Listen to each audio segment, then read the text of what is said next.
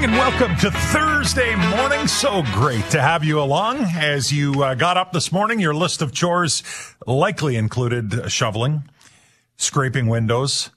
Oh, yeah, and packing lunches for the kids. Lunch supervision is back on. As you know, uh, big news that came out yesterday. The teachers in the province are back at the table. Late in the day yesterday, that came out, which meant lunchtime supervision is back on today. STF is suspending all of its strike action. They're back at the table as of Monday. So they kicked the snow off their boots after a full day of strike in, in part of the province yesterday. Uh, the province has reached out a new mandate, yet to know exactly what it is, although we are getting hints of that. The teachers invited back to the table. Uh, we're going to be talking a little bit more about that later in the show. And, uh, we've talked about the fact that there's lots of different ways to handle class complexity. We're looking outside of our borders. Uh, we'll check in with uh, with someone who can give us an understanding of how it has been handled in three or four other provinces, what they've attempted to do, whether or not it's working, That'll be a check in later on in the show.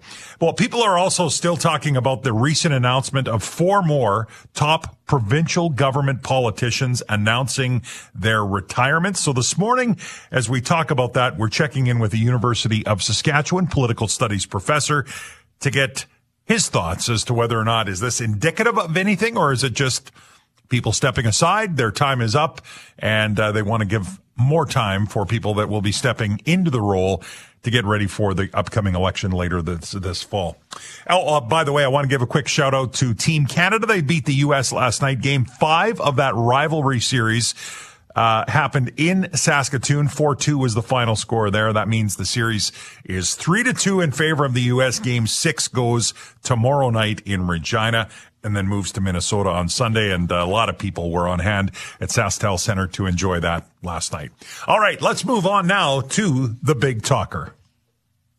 Let's get down to business, shall we? Welcome. Let's begin. The Evan Bray Show, the big talker. Well, emergency room challenges have been in the news a lot lately. We've seen it happening certainly in the big cities in uh, Saskatoon and Regina. The Saskatchewan Health Authority came out with a capacity action plan for both cities. Now, recently we're hearing about a traumatic situation in another hospital. It's the uh, St. Paul's Hospital in Saskatoon, a waiting room prompted nurses to enact a last resort measure to sound an alarm about overcapacity and patient safety. A patient goes into respiratory arrest on Monday morning at St. Paul's Hospital in the emergency waiting room. So they weren't triaged in. They weren't uh, actually in a room. They were actually in the waiting room. There was no space behind the ER doors. Four beds were already in the hallway. So the situation triggered nurses to stop the line. That's a phrase that originated from basically the manufacturing industry where assembly lines can be stopped if there's an emergency. I wanted to check in with a couple people this morning. My first guest is Tracy Zambory, president of the Saskatchewan Union of Nurses. And Tracy joins us this morning. Thank you so much for taking our call, Tracy. Oh, absolutely. How are you? I'm I'm good. It's good to chat with you. So, has this ever been done before in Saskatchewan? This whole notion of stop the line? Not to this extent. And you know, I've had further conversation with uh, the registered nurses that were involved in that, and it was so it was really a combination of they talked about stop the line, and they also uh, were looking through the occupational health and safety because the two are quite tied uh, to uh, the right to refuse dangerous work because we had gotten to the point where uh, the members felt that their patient safety was at such incredible risk. I mean, think about it. Think about a waiting room because let's let's all picture what a waiting room is. A waiting room is a place that has chairs in it.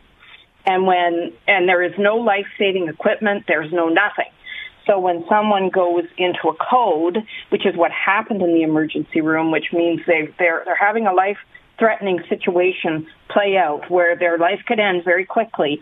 So people have to then take action in the middle of a waiting room. Imagine the trauma on the patient, the trauma on the people who are having to witness it, who wouldn't normally have to witness that, and the and the registered nurses that are that are trying to save someone's life in the middle of a waiting room. Tracy Zambory is my guest this morning, president of the Saskatchewan Union of Nurses. So, you know, I was thinking about this, Tracy. I, I think back to all my years, and I spent lots of time in emergency rooms uh, while wearing my police uniform. It's pretty common in an emergency ward for a crisis to happen. Granted, not necessarily in the waiting room, but a crisis happens, and basically it's you know it's impressive actually to see what happens nurses drop everything it's all hands on deck everybody mm-hmm. deals with the crisis that happens fairly regularly so h- how is this situation different well, the situation is different in the fact that, you know, can someone come into the waiting room and drop to the floor in a code? 100%. But the reason why someone who was that incredibly sick actually wasn't on the other side of the doors is that the other side of the doors were full to capacity. Mm-hmm. There were uh, already, we already had 30 patients admit no bed, which means the rest of the hospital was full. Uh, and this is this is where this problem is all really stemming from, Evan. And I think we really need to be willing to unpack: was this a, a horrific situation? Yes, but the sad part is this is not a new experience for St. Paul's Hospital to be this over capacity, 200% over capacity, um, 65 patients, 33 beds, 30 admit waiting to get up into the wards. And you know, you're, I, I'm sure you're going to be speaking with the health authority, and they're going to extol the virtues and the victories of this capacity plan. Uh, and unfortunately, uh, the majority of what they've talked about in that capacity plan is recycled. It's old, uh, old announcements and it's not translating to the front line. They're going to talk about how we have got, um, you know, more staff. Well, I want to be clear. This this situation that happened uh, that led to this is not about a staffing issue. They had staff. Mm-hmm. They had too many patients to look after. And I think we also, I also want people to understand that they have more staff because the registered nurses forced them through a negotiated process in the collective agreement to get more staff. So, you know, I, I just want to make sure that we're all, you know, talking from from the same from the same level playing field. That we got there because we're not looking at the system as a whole. We're not able to find ourselves um, getting patients that require to be admitted up into the wards because the medicine floor is as over capacity as the emergency room with beds in the hallway and not able to admit. So they, you know, they try to discharge people, but we've we've got a system in absolute crisis, worst nursing shortage ever. So we've, you know, in the last decade for sure. And we put people then, we, dis, we discharge people who likely aren't ready to be discharged. They're there oftentimes for a chronic illness that's become acute and um, they need care. They're discharged too early. They go into the community, and the community also, home care, public health, community mental health, is also in a shortage. So they're not being able to connect with people in the community that they need to. And then what happens? We're back to the emergency room. And I think another important point to make here is the amount of, of, of uh, rural facilities that are having to go on bypass. In this particular situation, Rosthern, for about the third or fourth time, was on bypass. Rosthern Hospital is a huge catchment area for people, and the minute those rural facilities have to go on bypass because of lack of staff, whether it's physician, registered nurse, or you know lab techs, those people come into the city and they end up in the emergency room. And these are the things that the capacity plan is not dealing with. Tracy Zambory is my guest this morning, president of the Saskatchewan Union of Nurses. So there's a couple of things, Tracy, I want to I want to dig into that you just talked sure. about. So is there a protocol in place right now? I, you know, I heard you say that on this particular day, on Monday, staffing wasn't the issue. You were fully staffed with nurses. It was a capacity problem. You were overcrowded. You had too many patients. What is the protocol for ER staff. We know that there were numerous phone calls made to Saskatoon Fire.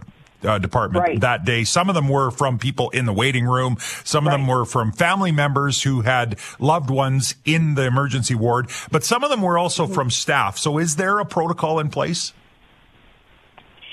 Well, the protocol is hopefully that there's communication, but there is there's always protocol for safety, right? There's protocol in place. There we're not to have beds in the hallways. And, and unfortunately, when the stop the line or the uh, right to refuse came, because that's the protocol, you know, management came, they were helping out at triage, but part of what they did was put more beds in hallways. So unfortunately, in the capacity plan, one of the one of their targets at the end of January was to no longer have beds in hallways. But uh, but part of the plan, part of the way to try to get ourselves out of this mess, was to put more beds in the hallways. So is are there safety protocols in place? Yes, there are, and that's what the registered nurses felt they had no other choice but to try to enact. And uh, that's you know that's why we find ourselves here. That's why we find ourselves talking about this. So Tracy, uh, you know, I, I think about, I know there's an occupational health and safety now, uh, mm-hmm. follow up investigation that's being done. Um, yeah. it, here, here's my question. You can sure. bring in an occupational health and safety investigator. You can put together, you know, capacity action plans. You can hire more nurses. That's not a very quick fix, though. That's not a short term fix. What, what are we going to do in the interim? You know, even if we can get the ball rolling on all of the complex needs that this, that basically we need to fix the healthcare system in the province, this is not turning around tomorrow. And people are in that emergency ward today needing help. And so what is the short term fix to this?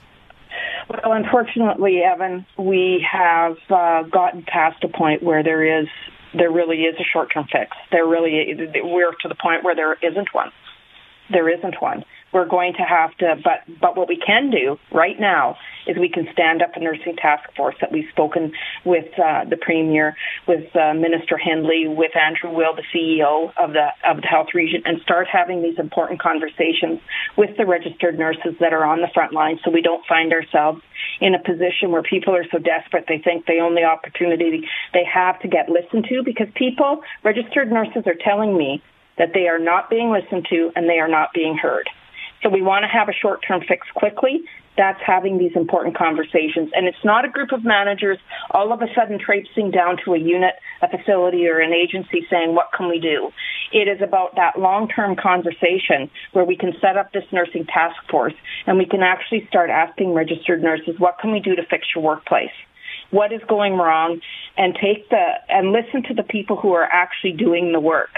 Now, the, the managers showing up, the members uh, of the emergency room at St. Paul's are very thankful that ma- managers will come and they will they will roll up their sleeves and work with them. Absolutely, uh, you know, and that that is a good thing that happened. But registered nurses need to be listened to, and and uh, many across this province are telling me they are not being listened to.